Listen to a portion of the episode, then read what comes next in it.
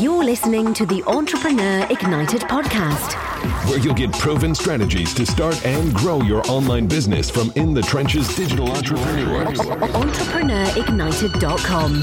Launch your online business. Live your dreams. Now, here's your host, Derek Gehl. Welcome to the Entrepreneur Ignited podcast, a podcast designed to skip all the hype, skip all the BS, and bring you guys real, actionable tips, strategies to help you start and grow your business on the internet. This is your host, Derek Gehl, and in today's show, I'm going to be interviewing a really inspirational husband and wife team that uh, I guess it was about just over four years ago. We're working full time as school teachers uh, and discovered the world of online business and digital products. And in the following four short years, have transformed their lives by building some pretty incredible online businesses that have allowed them to uh, quit their jobs, reclaim the uh, the freedom everybody's looking for, and I'm going to guess make more money than they'd probably thought possible before they'd gone down this road. And so today, I want to explore this incredible transformation, uh, take a little look behind the scenes, and see if we can't reverse engineer some of the secrets to their success so you can uh, have a little of that transformation in your life and business. So, without further ado, I'm excited to welcome Shane and Jocelyn Sams to the show. Guys, thanks so much for being here. Hey, Derek. Thank you so much for having us today. What's going on, man? Thanks for having us on the show. Awesome. Now, guys, before we get into this, you know, let's let's start with your your journey. I don't know who who wants to field this, or you guys want to sort of tag team this one, but you know, walk me through, you know, the the your journey. You know, how did you go from uh, school teacher to to digital business. Walk us through the journey that brings us to this interview here today. Give us the the, the overview. Well, uh, it happened 2012, was it, Jocelyn? Yep, Something like that. Yeah. And uh, 2012, we were both school teachers. I was a history teacher, and I was uh, coaching football. And uh, Jocelyn was an elementary school librarian. We had two very small children, uh, uh, babies, basically. And uh, what happened was we, we we had some very negative experiences in the workplace, and some people can probably relate to this. We had, you know, I lost a job uh, schools consolidated. We had to move across the state to go somewhere else. That was a couple years before this. Then in 2012, um, there was a really negative experience where uh, my son had uh, something happen to him, and I had to basically leave work. I had to go right then and there, and I had a assistant principal who was in that day that was very mean to me, very harsh, and uh, didn't want me to leave, and basically told me that uh, I would have consequences if I went to take care of my son. And I kind of realized at that time that we had given a lot of control of our life over to employers, over to systems that we couldn't have control over. Um, so I started looking for you know something different to do. And uh, one summer, uh, the summer of 2012, I was out mowing my grass, and uh, I just I, I, got sick of the music, man, that I was listening to on my podcast. And I said, I'm going to find something in iTunes related to business because surely I can make money doing something else than teaching. Well, I started downloading uh, just a couple random podcasts, and I stumbled across uh, the Smart Passive Income podcast with Pat Flynn. And on this, this was before Pat blew up. You know, it was kind of a, it was only like his 30 or 40th episode, and he was talking in that episode about selling digital products online. He was he was basically selling a study guide for some kind of test, like an architecture test. Yep. And and people were sending him money, and he was emailing it to them. And I was like, what? People are paying you to email them something? And man, I hit the brakes right then and there, and I ran inside. And I, true I, story. I, true story. Left my lawnmower just sitting there right in the middle of a lawn, big track, and I busted through the door. And Jocelyn was over by the stove cooking uh, lunch or doing something. I said, Jocelyn, I figured it out. I know exactly what we're going to do. We're going to quit our jobs and and we're going to sell emails. People are going to send us money to email them stuff. So, so you know, so Jocelyn looked at me kind of like crazy at that point. Yeah. yeah it's a little far fetched to me. I mean, I really didn't know that this world existed. I guess, Uh-huh. and so I was kind of like, yeah, I don't really know about that. yeah. And, like I, and it, what was funny about this was like I always used to when Jocelyn and I dated back in college. This was like two, you know, ninety nine, two thousand ish. You know what I'm saying? Mhm. I used to we used to drive. Uh, we had this long drive back to her mom and dad's house on the other side of the state of Kentucky, where we went. We went to UK uh, in Lexington, and uh, I said I would always say, man, wouldn't it be cool if you could just like get like a a hundred people to give you a hundred dollars? I mean, you might you, you'd make like ten grand a month if you could just get people to give you a hundred dollars. You know? And I'm like, yeah, that can't happen. Yeah. I, I mean, I'm, I'm like, surely there's a hundred people on the earth that will just send me a hundred bucks or something. You know? And uh, but then when I heard that story and I discovered this, how technology literally allows you to do that. They send you money, you send them something back. That I when I heard that on that podcast, Derek, I said that's how I'm going to get a hundred people to send me a hundred bucks. You know what I mean? Yep. So and that's that's kind of what started the exploration and all this madness that followed.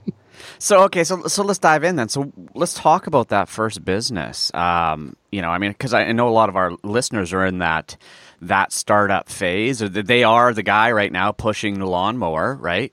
Um, Thinking, God, how do I get get rid of this job? But the the question is, is what do I sell, right? Like where you know I- I've got most people look at themselves and go, yeah, I hear this digital, you know, information product stuff like that. But what do I sell? What do I know? How how, how did you guys come up with this idea or your ideas, and what were those ideas? Well, let me, let me preface this by the, by the fact that it was not the first business. It was not the first idea.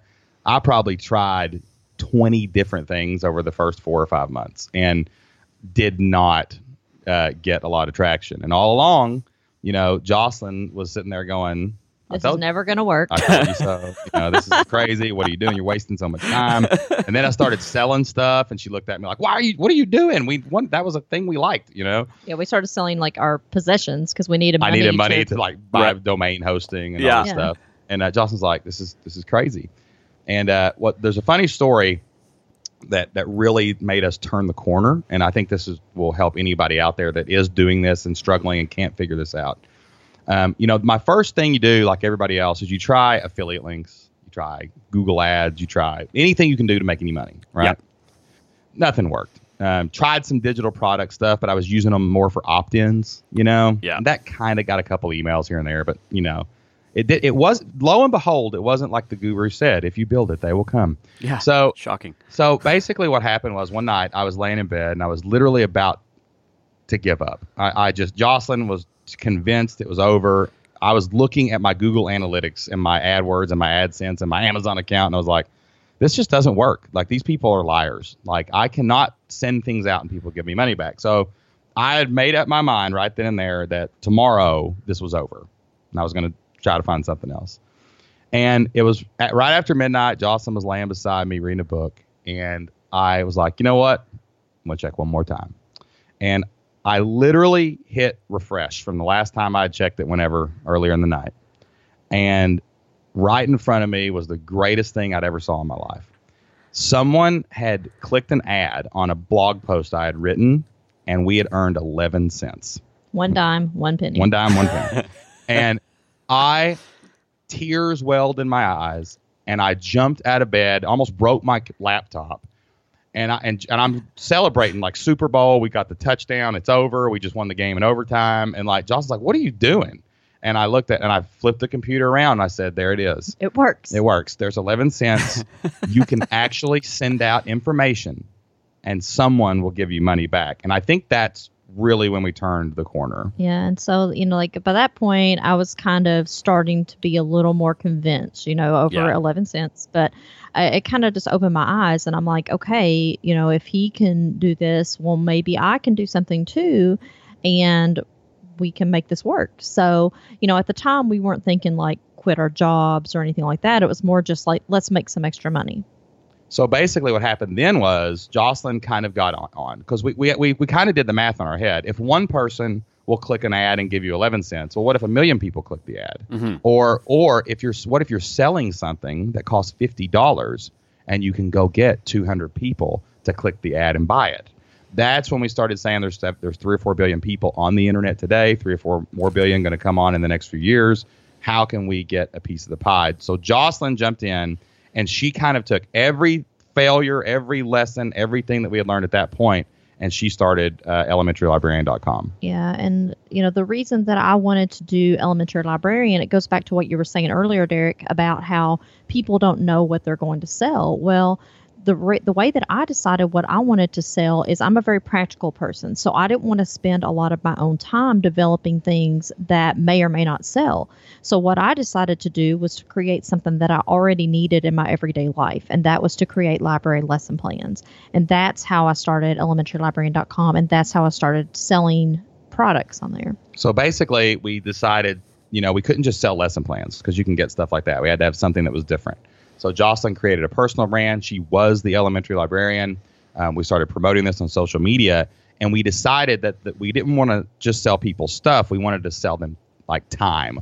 So how could we save a librarian the most time? Easy. What if they never had to create a lesson again? Jocelyn was a trained librarian. She'd been doing it for a few years, and she made 185 lessons every day of the year. Literally put your classroom on autopilot, and people responded like crazy to it. And uh, you know, they came in, they they joined her community, they started buying those lesson plans, and it just absolutely exploded. And we think that the reason that it did that was because we kind of didn't listen to the gurus. We didn't say, follow your passions and your dreams and all the things that will follow.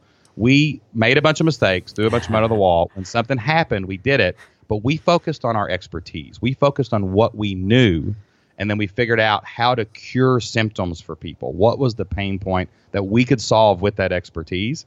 Um, when Jocelyn's thing took off, I realized, hey, I'm a football coach. People want to win football games. So I made a playbook football was a love of mine, but it wasn't like my ultimate passion. If it was my ultimate passion, I'd be, you know, like, hey, I'm going to go review beaches. I mean, come on, you can't doing it. You know what I mean? Yeah. So like, so we we picked things that we knew that we were experts at, that we had a lot of experience in, and that's what made us successful, and we've been doing that ever since.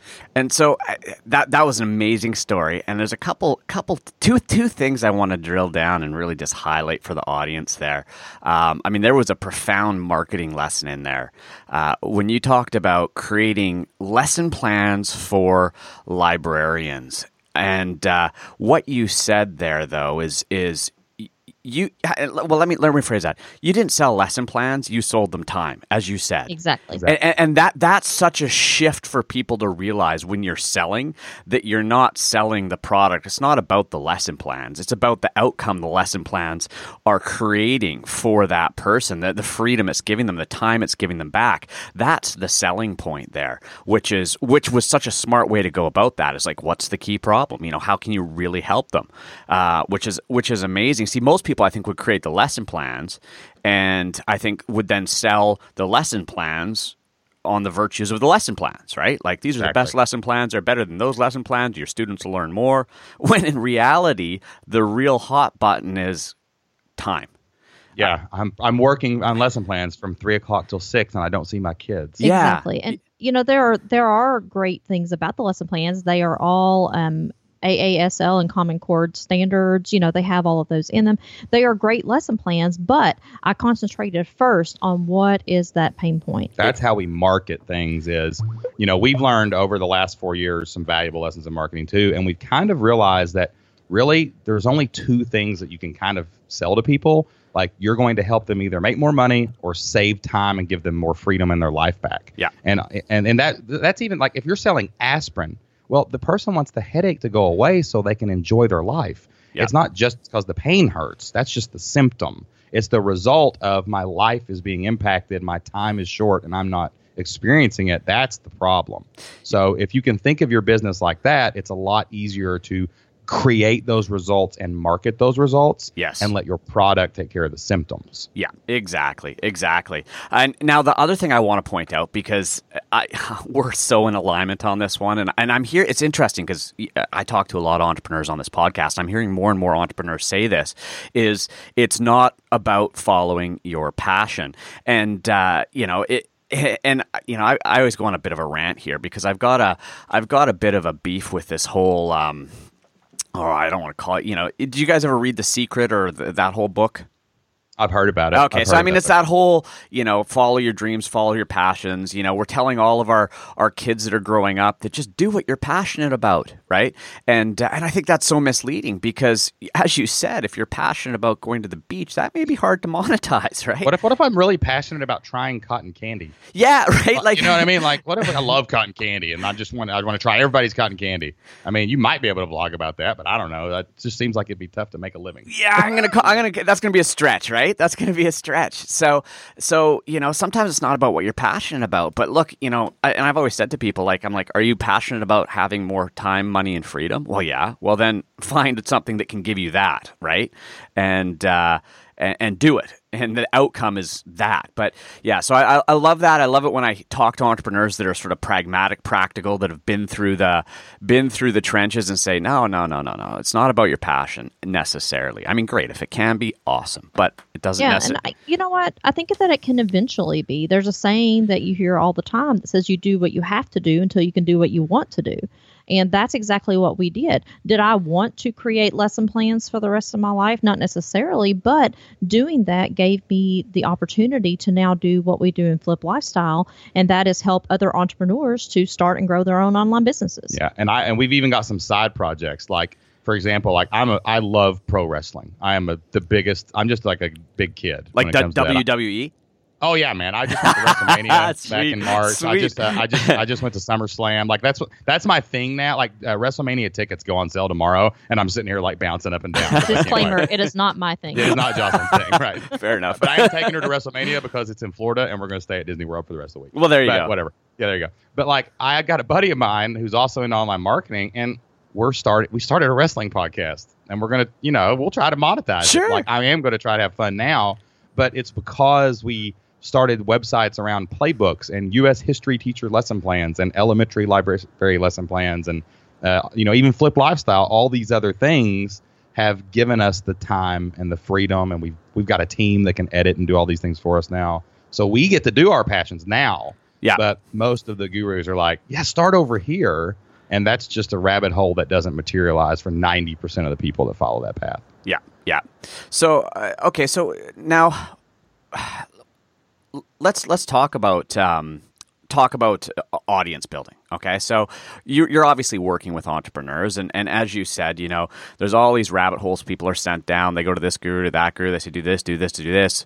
Uh, when you're working with somebody and they launch a product, um, they come up with their their idea, their digital product.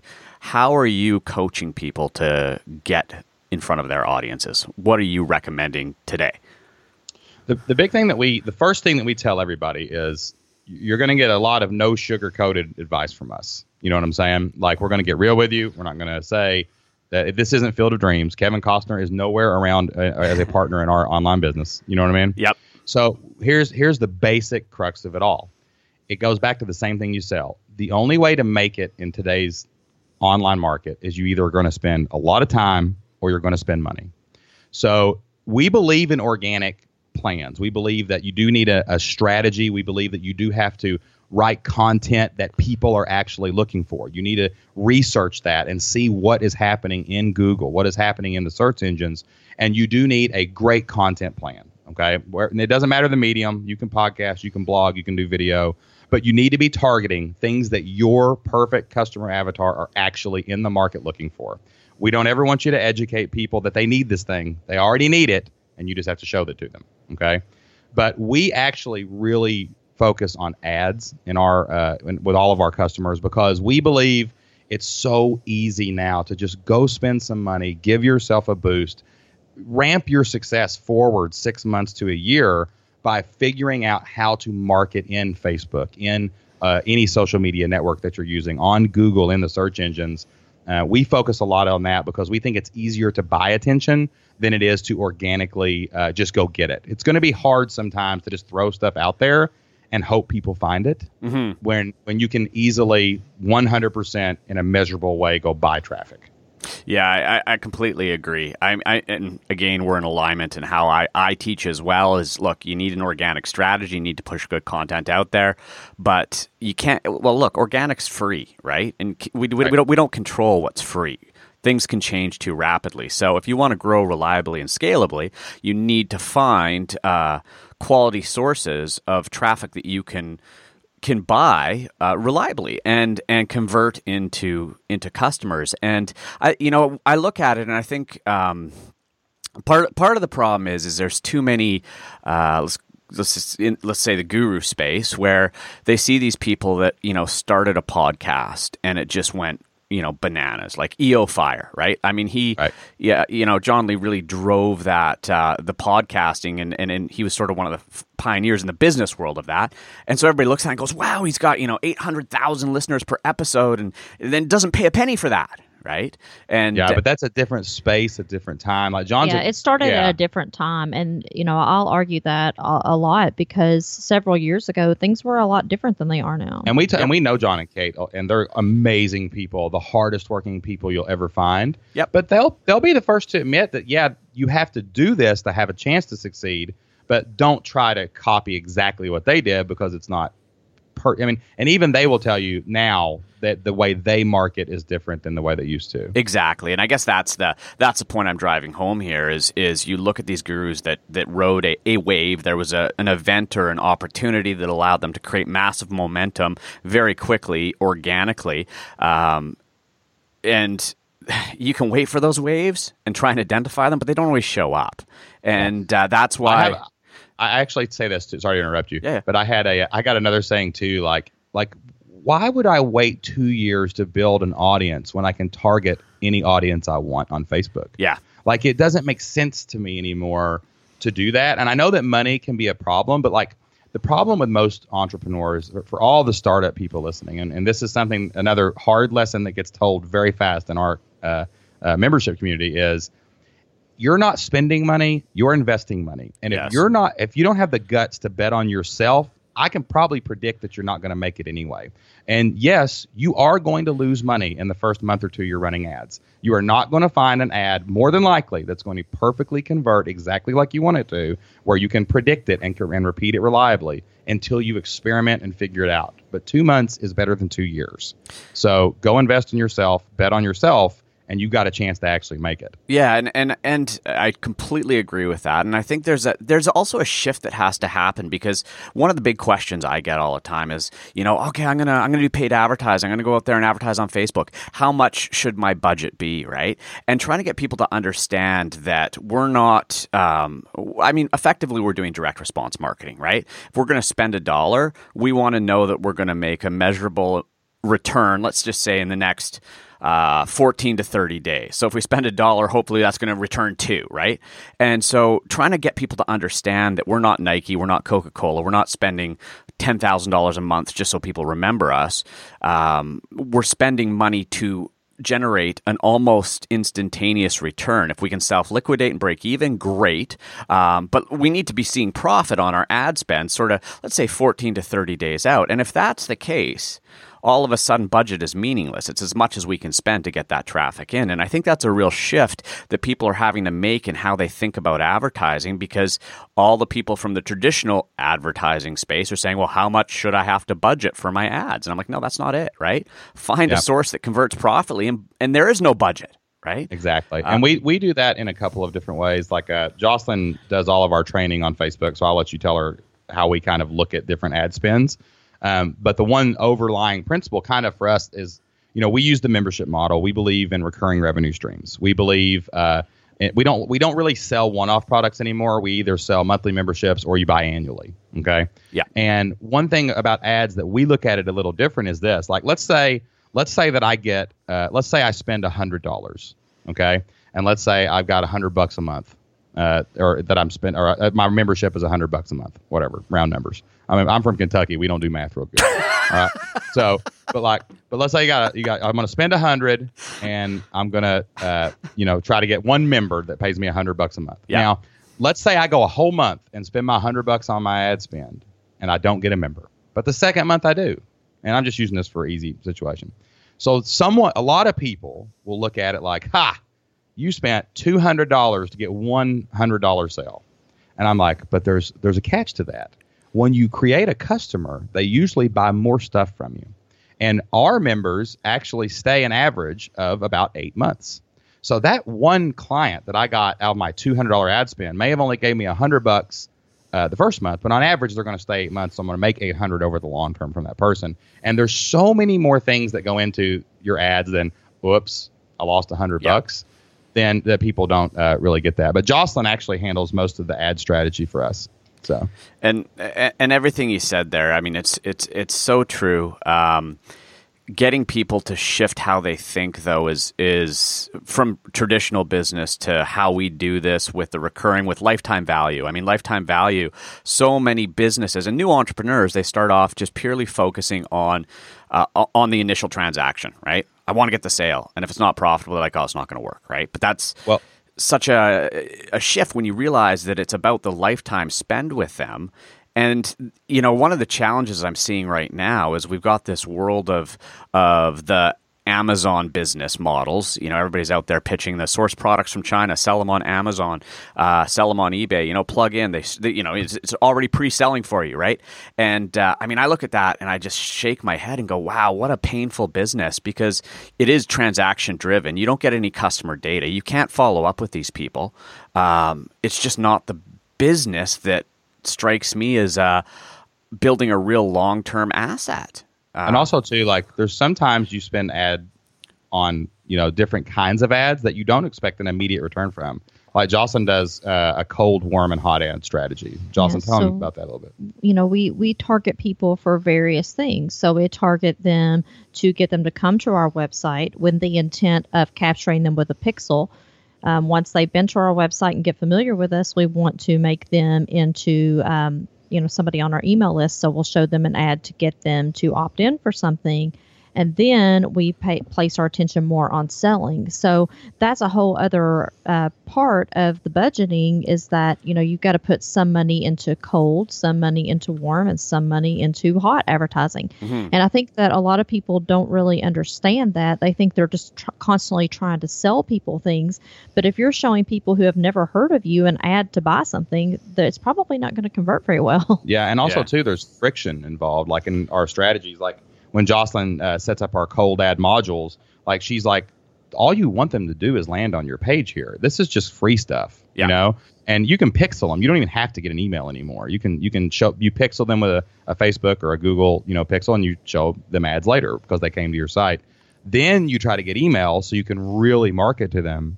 And then once you see people that are engaged you can actually send a hot ad. Like for example um, this is being recorded uh, right before black friday uh, we had a black friday special on our podcast last week okay um, so i sent i wanted to make sure that all the people that were we considered hot which is people who are on our email list and have been opening emails right I wanted to make sure that they're going to see the right thing. So I sent an email today because I want them to click to a page so I can pixel them. And I'm going to show them an ad next week for our Black Friday special. But within one minute of sending that email, we had like hundreds of opens. Yeah. Because I know I I know when I put the money or the time into that specific group of our people, it's going to get a return because we've done the work. We've quote unquote wasted money on all those cold and warm pro- parts of the ad funnel Yeah. to get to the hot part. Right, right. So now with your Facebook right now, because it sounds like it sounds like is Facebook your primary channel at this point? yeah, right now that's where we're spending most of our money and energy. Yeah, yeah, and, and I mean I think that's that's true for uh, especially in the digital information information space. I think Facebook is the still the king for uh, especially for buying traffic right now. So looking at these different strategies. Um, is your primary if, if you had to sort of gauge it is your primary stat strategy uh, driving to content pixeling then driving to opt-in or Yes. Yes. okay so you so Yeah. pretty much are, are you doing any more straight to uh, opt-in pages Um, I do sometimes, especially on Elementary Librarian. I have um, a series of automated webinars for various topics that are of interest to elementary librarians, and sometimes I will do cold traffic to those. And I've had um, decent success with that. Um, not as much I find as I do with the retargeted audience. Yeah, we like to. The, what we usually flip lifestyle, for example, like what we do is we send. I just run ads to our podcast because if Yeah. you listen to my po- our podcast, you're eventually going to get on our email list and you're eventually going to become a member. And then we work hard on we're not really selling the e- you know give us your email on those cold ads, Mm-hmm. but but the pages are definitely optimized to try to get an email. You see what I'm saying? Yeah. So like we still collect emails through those cold ads, but I just don't want friction when people discover us. I want you to come and get a free podcast and it's just great and you subscribe and you stick around for a while and you know see what we're about. Sure. And then when we show you our next email that says, "Hey, get our free guide to setting up your, you know, Black Friday sale or whatever." It's going to be a lot easier for you to just, "Oh, cool. Like the last thing I got was great. I'll go give them my email now." Yeah. You know?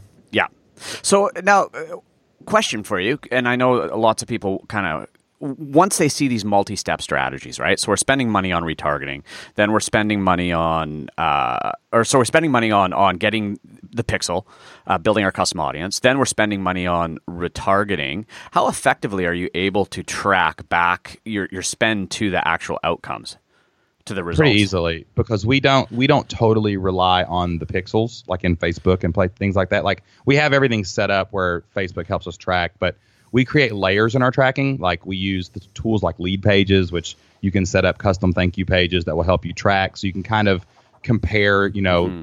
different things from different places where you're pixeling people. But also too, when you create these layers, you're still going to create it in a linear way. Like I'm strategically going to say, this podcast was really good. So it's going to start a funnel.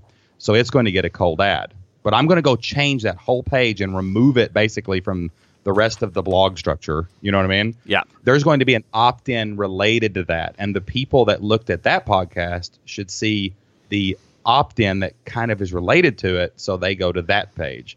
And it, there's really no way to, and then you can create multiple sales pages like at the end. So, like, we might have a sales page that says Facebook. We could have the exact same sales page uh, that's copied, but it says Google. So maybe the only way from the Facebook free thing to the Facebook opt in, the only way they could ever get to the final point in that funnel is a page that we've actually created that's only that product. Sure. Does that make sense? Yeah. Totally. And it sounds a little crazy, but like I mean, they're pretty easy to duplicate, and I just don't trust the numbers entirely Uh, because like, I've the seen that they usually don't match up. So yeah. um, Yeah. the only way to mo- know for sure is if you make a complete new funnel, and it'll be you know relatively correct. We like to say that our business, like like like just take Flipped Lifestyle for example, our business is like downtown. Okay, mm-hmm. we want everybody to come to Main Street. You know what I mean? Yeah. There's a lot of different roads to lead to Main Street, but we don't want to look like an old city where roads were just built randomly. We want to create new straight roads that go to downtown. So if we're going to create a sales funnel and we're going to have cold, warm, and hot ads leading to it, then everything to the point of getting downtown is going to be its own thing, self-contained. And when we spend money in that on that road, mm-hmm. we know where they're going down that road, and we can track that. And we and the only way you can possibly do that is to keep everything in house and have an actual sales page at the end.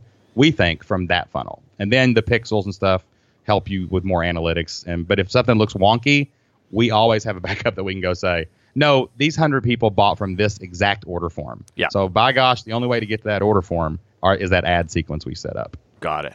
Got it. Um, okay, so now uh, in the, in the same vein here of Facebook, I, I got a question for you. Sounds like you're doing a lot right now. Now, this is uh, you know I enjoy one of the reasons I love the podcast is I get to talk to all sorts of entrepreneurs and get their take on things. And now one of the one of the common themes I've heard from a few different entrepreneurs now that are doing a lot of Facebook stuff, uh, which doesn't necessarily reflect my result, but their results is is they they they're with their targeting, they're saying um, if you're using Google's algorithm to create, say, lookalike audiences, uh, that's not getting them a great result. Whereas uh, targeting people based on um, specific things that they have liked, right? Uh, You know, or, or they're part of, because you know if they liked X or Y or whatever, they are uh, they're definitely interested in that. So when you guys are doing your targeting to get the to the to I guess the cold leads, right? Those ones that you're just going to drive to the low friction content. Where do you find your best results for targeting? Yeah, I, I think that um, personally, I found I have more success with the groups and the associations and the various pages. Yeah, uh, like I that we strategically target, basically. Yeah, from the lookalike audience. I have had some success with lookalike audiences, but the problem for me is just that I think it's a little too broad. Like they give you so many people, and um, you know, elementary librarians. I estimate there are approximately 100,000 in the United States. Just a rough estimate, Yeah. based on the number of elementary schools. Um, so they uh, Facebook will give me a lookalike audience of like 1.1 million or something. Yeah, So- I mean, it makes it- yeah, so I really don't like it for Yeah. that uh, for that product and you know that group of people because I feel like it's too broad. Yeah. Yeah. If you're going if you're going to create broad lists, like we like to like target the big groups, and then we will send our cold ads and let them filter their self by saying yes, I actually am in your audience. I mean, you do have to go broad, but I just trust us more than I do the algorithm in some cases. Now, does that mean you can't do it? No, I think listen, some niche it might be perfect. It might actually work perfectly for some people. And it's the same thing with everything like uh, take our like my US history site. I don't show Facebook ads for it because what I find is that history teachers go to Google when they need something. Mm. When they're on Facebook, they don't give a crap about anything else but looking at scores and arguing about elections and whatever. You know what I mean? Yeah. They want they want they don't want to see ads for that there, but when they need something for tomorrow because they didn't make a lesson plan because they went out of town on this weekend, they're going to go to Google. So I can show ads there and s- kind of skip the cold ad part and just go straight to warm in that particular thing. It's the same thing on Facebook. There's probably businesses where lookalike audiences work like gangbusters. You know what I mean? Yeah. It's it's just one of those things you have to not trust what anybody says. Take everything as it's a as a practice that worked for someone and test it in your own space. And you have to trial and error and figure it out. Which, which actually brings me to another point. That's the biggest mistake all of our students always make with ads is they turn them on for a week and they turn it off. Yep. And then they try a lookalike audience and then they try to turn it off. And like that's not how it works. Like the day you start your first ad, you might turn that ad off, but it's only because you're replacing it with the next thing you're testing. You've got to keep refining and keep it going forever if you're ever going to improve it for your business. Yeah, totally agree. Totally agree. And and I, I think back to that whole lookalike, uh, the algorithmic audiences. I think you know you hit the nail on the head. For some, it'll work, and I think it's for people that are in a more they have a, a more general product or a not as you know. For example, librarians. I think Jocelyn, what you said there, it, that it's a very easy to figure out when you're in the smaller niches like librarians in the U.S. you know, as you said, if the lookalikes. If One I'm Pepsi, I'm targeting Coke. Yeah, yeah, I'm, exactly. I'm targeting people that like. I'm going to get a lookalike audience for people who like Pepsi because they probably like RC. Yeah. you know what I mean. They like something else. I'm trying to steal people. There. Yeah, You know what I mean? exactly, exactly. So it, it has its place, and uh, okay. So now, as we're um, uh, as we're, I've got two more questions for you uh, as we're coming to the end here, and uh, so they're both well. This one's a little bit uh, a big question. So you guys started your business what, four or five years ago. Uh, you guys have seen a lot of success very quickly, and uh, now it's awesome. You guys are helping empower other people to do the same on Flipped Lifestyle. Uh, and I'm I'm probably pretty sure it's safe to say that there was a bit of a, a learning curve that you've acquired over the the last uh, few years. Some new skill sets that did not exist as teachers. Uh, so Yeah, you know, here, sure. here here's the question: If you were talking to one of your past coworkers and they asked you, "Okay, you know, I want to do this uh, uh, online thing. I, want to follow in your footsteps." What would you tell them uh, if they asked, "What are the most important things or skills I need to know to be successful online?" What would you tell them? Oh goodness, we actually get this question fairly often because me, me too. yeah, we, we live in a really small town. And of course, everybody knew what happened when we quit our jobs because, It was I in mean- Forbes and Business Insider and but Yeah. people just don't do that yeah. here. Right. And, you know, we left school a month in, actually two months into the school year, which is just unheard of. So, yeah, we do get this question a lot. And I would say that, you know, it sounds kind of crazy, but like probably the most important thing, the most important skill that I think you need to have to start a business would be time management. Um, so many people get this wrong. You just, you know, you start working on something, life gets in the way, and you just let it go. And for us, like we were so busy at the time we started our business, we had no choice but to be so tight with our time and like really schedule everything. And I think that that alone has really helped us out a lot, like moving forward. Yeah, we actually like. I mean, I'm sure we broke some eggs, you know, to make the cake kind of deal when we did this. But like, we turned off voicemail on our phones. Uh, we stopped answering everybody's calls. We we would meet every Sunday. Jocelyn and I would. The first time we ever did it, we were sitting in a Mexican restaurant, and I mean, we we had this big, uh, you know, those pieces of paper that have like columns that you can like column pads, like accountants use. Yep. We like bought a giant pad of those, flipped it over to the back because it was the biggest piece of paper we could find, and we drew 168 squares on the back of that paper, and we said, all these people are successful. All these people that we see that are doing this and are succeeding have 168 hours in a week what are we doing with our 168 hours that's preventing us from succeeding? And we put the non-negotiables on first, like sleeping. We had Being to go to work work. Go to time. work. Yeah. You know, feeding children. That you can't. You got to do that. It's the law. You know what I'm saying? Yeah. So like we put everything we had to do, and then we said, well, what are we doing these other hours? And we realized that we were wasting time. Uh, people were demanding our attention that didn't need it. I mean, we had to cut some things out and sacrifice uh, even relationships to be able to have that time to make it happen. And that's kind of what we've done this whole the whole last four years is what is actually going to move the needle in our time. If you can figure that out, it's a lot easier to figure out where to get the money because you've mm-hmm. got this you've got time freed up. You can go get the money to do Money it. is replaceable, time is not. Yeah. So that is what is just so important is a major driver in even what we do today. Yeah, we we right now we're actually implementing a thing we're, we're calling hundred days ahead, and we are we are actually going to forfeit the next hundred days uh, in planning, and we're going to act like, well, what if today was actually hundred days? What would I work on if if I had to do something for tomorrow for what was happening hundred days from now? And we're actually going to try to take a few months and slide our entire business hundred days ahead, Ooh, so that when we wake, yeah, so that we when we wake up. We have invested 100 days ahead into our business. Yeah. So there can never be surprises. There can never be a problem. There can never be a pivot that we need to make that we don't have time to do it. That's how critical we think that time is to everything. Brilliant, brilliant. Now, you, you know, and I, it's what you just said there. I I totally agree with, and I think a lot of the people that were listening are probably thinking, "Well, I thought they were going to say it was, you know, websites or traffic or, or Get your WordPress hosting here, you know? yeah, exa- exactly. Totally. That's totally what we're expecting. And and I love your answer because I know it's the truth because I see it with the entrepreneurs I'm working with, people that are just getting started. Um, because you got to do, you know, it's called the side hustle, right? You know, and and we have such limited amounts of time, and I think one of the one of the words that people have to master is no and learning how learning how to say no no i can't do that no i can't do this and and taking that t- attention away from the you know the people the stuff that is demanding attention it's the only way it's going to work right Yeah. Um, and I think we have another principle too to go just a little bit deeper for everybody listening. Like, because a lot of people will be like, "Well, okay, fine, I manage my time," you know. But like, really, every business, if you look at it, comes down to one thing: Do you have a customer who actually has a problem that you can actually solve? Like, sometimes it frustrates me when people come in and they're like, "I'm going to start a website to show people how to live better." What the what the, what, what the hell does that mean? yeah exactly. yeah, yeah. Like like like you, you have to have we always say it's the difference in selling aspirin or vitamins.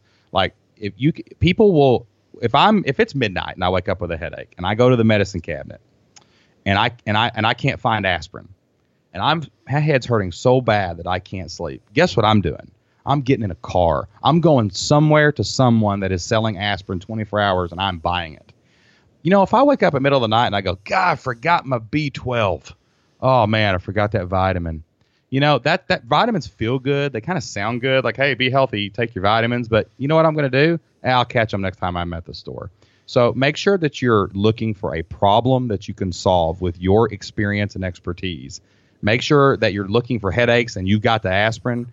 Don't try to sell feel good vitamins and all that stuff. It's not going to work. Yeah, yeah, I think that's a great, uh, a great way to, a, a great analogy. Um, okay, so my last question for you, because you know what, I know there's going to be quite a few uh, couples, married people listening to this show, and uh, you know, I'm sure a few, a few of these people are wondering about the dynamics of a husband-wife team starting a business. Now, to, to give you background, I work with my wife in my business. I have for over a decade, but when I met her. I met her because I had hired her as my VP of finance in my last company, and we'd worked together for a few years before that evolved into a relationship. So for us, it was work first. You guys had relationship first, and now together have have built a business. And it sounds like you have a good working relationship. Um, but what was it like when you first started working together? And uh, you know, how would you describe dynamics, roles, and and what, what advice would you give to other people considering starting something like this with a significant other?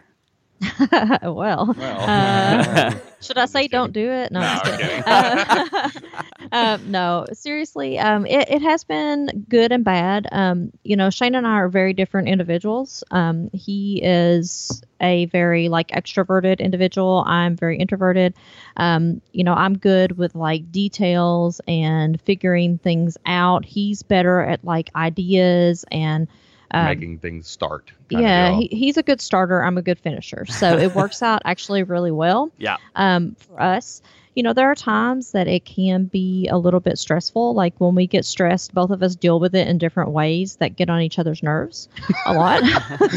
so, uh, you know, that part is definitely hard. But honestly, I mean, I have to say that I would never be here if we weren't working together because at, although sometimes we bring out the worst in each other, most of the time we bring out the best. So um, I would say, you know, it's not going to be easy. No. But it's possible and the good outweighs the bad for me. Yeah, big time. Like I like it's really it's very rewarding to work with your spouse. It's also very challenging. Like just total transparency. Like yesterday we had a massive disagreement in the morning, okay? And and we were just like we dropped the kids off at school. We go to the we always take our kids to school together every morning, like we all go as a family. And then we came and on the way back we were talking about something that was really important and we just really disagreed and it just kind of derailed the whole day. Like we did not do, do anything yesterday productive because we could not come to an agreement. But yeah. like we have systems in place, like you know, to get uh, to to figure out how to work through stuff like that. So this morning we kind of worked through it, we figured it out, and now we got right back on track. And that's the biggest thing that we try to put in place uh, when you're working with your spouse is you have to know what you're both good at and you have to assign those tasks to the person who's good at them yeah. and you have to let them go. That's the first thing. Uh, number two you have to have clear expectations at all times. Like like this goes beyond communications. This is like you have to you have to predict what the other how the other person is going to react. You have to have something in place to fix problems. Mm-hmm. because if if you don't then you're going to get derailed and you know you can't be derailed for long because the business won't be able to make it and uh, number three, you have to just be patient. Like it's you're together 24 hours a day. Our desks literally face each other. Okay, and then we pick up our kids together. We go to school together. We take them to events together. We go to church together. We you know you're with your spouse, and really we enjoy that because that's the way it should be. We think and you, you just have to be ready for when there are problems and not sugarcoat it like everything's going to be fine. Yeah. Because you got to make it fine. Every everything is a verb in your relationship going forward when you are married and have a business together. You have to be intentional if you're going to make it work. And so so one more question in the same vein. When you're uh, do you have sort of work time and non-work time because I know when you have your own when you have your own business it just it can be all consuming and if you're both in it there's never one to say hey turn it off now it's time for family. Yeah, yeah. you know we we do uh, in theory but even when it's like non-work times for us we always talk about work but it's because we love what we do so much. Yeah yeah, yeah and that that's sort of the beauty of what we do. I mean there are times that we do things with our children and like you know we we do not use technology generally when the kids are home. We try to get all of our work done before they get home. But then we'll still find ourselves going back to you know we'll be just getting ready to go to bed and he'll be like oh what about so and so they're you know they had this idea. What do you think about this? And yeah. you know it yeah. still always creeps back in. But um, I don't really think it's that much of a problem because, like I said, we we do just genuinely love what we do. Yeah, it, yeah. if you block off times to like like mentally, like you see it, like we go back to our calendar, like we pretty much block off 10 to 2 monday through friday to work like that's when we're allowed to use our computers basically for work okay right.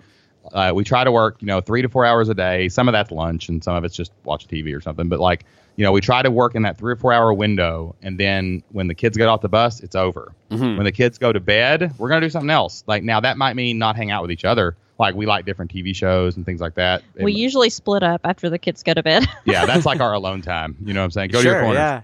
Yeah. But like, I think if you block those, t- if you're very vigilant, going back to that time, four years later, our time is still our most precious asset, and that's what we manage. We manage that ferociously because if you're not blocking those times off, you will work ten hours a day, and you will go seventy hours a week, and we don't want to do that. I don't want to scale infinitely. Like we just we have a we have we just bought a house. Uh, it's on thirty acres. We bought a private lake. Like we we've got all these things to enjoy. Mhm. Like why would we not go do the thing? We've worked so hard to get here. Why would we spend eighty more hours a week to keep scaling? Like Yeah. what are you scaling for? Like we can we get we get to hunt and fish and walk and hang out and do what we want to do and that's what's more important to us. So that's what we prioritize. And if you do that, you won't work 90 hours a week. You'll Mhm. work a few extra because you have to, but you know what I mean. Yeah, absolutely. And uh, you know, just to highlight for the listeners, that's probably not what your first few years looked like. No, definitely Oh no no no no I mean, no, no, no, no, no, no, the no. first couple of years, we worked basically two full time jobs, and we had babies. I mean, our children were three and eighteen months. Yeah, we started. worked our yeah. The, the first I'd say for the first 24 months that that's when we were in the grind. But then once we had uh, some success, we started looking at things going, well, who can I hire to do this part of my job? Yeah. Well, who can I or what machine can I buy or program that will automate this part of my job? And as you start chink, chinking away at the time, you start scaling back. What most people make the mistake though is they go all Gary Vee on everybody and they start adding more things into the time they saved by hiring and automating. Mhm. And we went the opposite. Every time we took an hour back because we automated something, we kept the hour for ourselves. Every time we hired someone to take 40 hours off of our plate, we took the 40 hours back for ourselves. Right. So that that's the the danger there is do you want more or do you want to be happy? And we chose uh, happiness. And it all that. goes back to what you want. I mean, some people might want that, but for us, that's not what we wanted.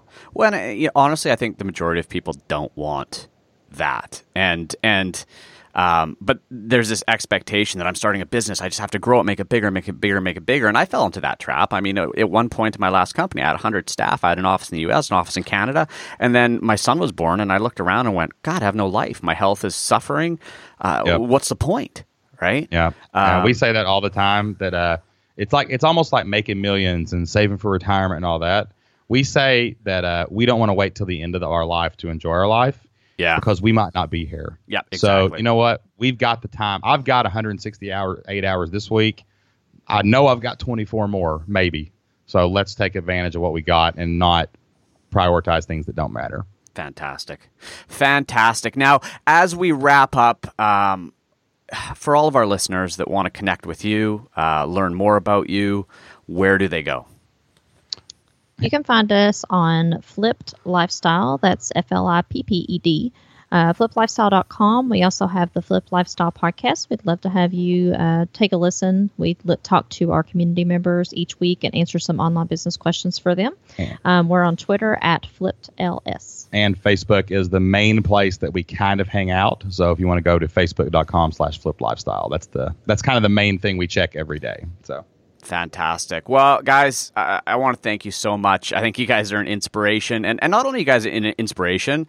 Um, you know, I've interviewed a lot of people. I think you have a very, uh, you guys have a gift for for explaining, um, taking what a lot of people consider you know complex things and breaking it down and very easy to understand. Uh, for the average person to to, to use. So, um, you know, I talk to lots of entrepreneurs, and they may be very good technically, but be damned if they could explain it to the rest of the world. So, uh, so yeah, you know, you guys are awesome, an inspiration, and thank you so much for being here today.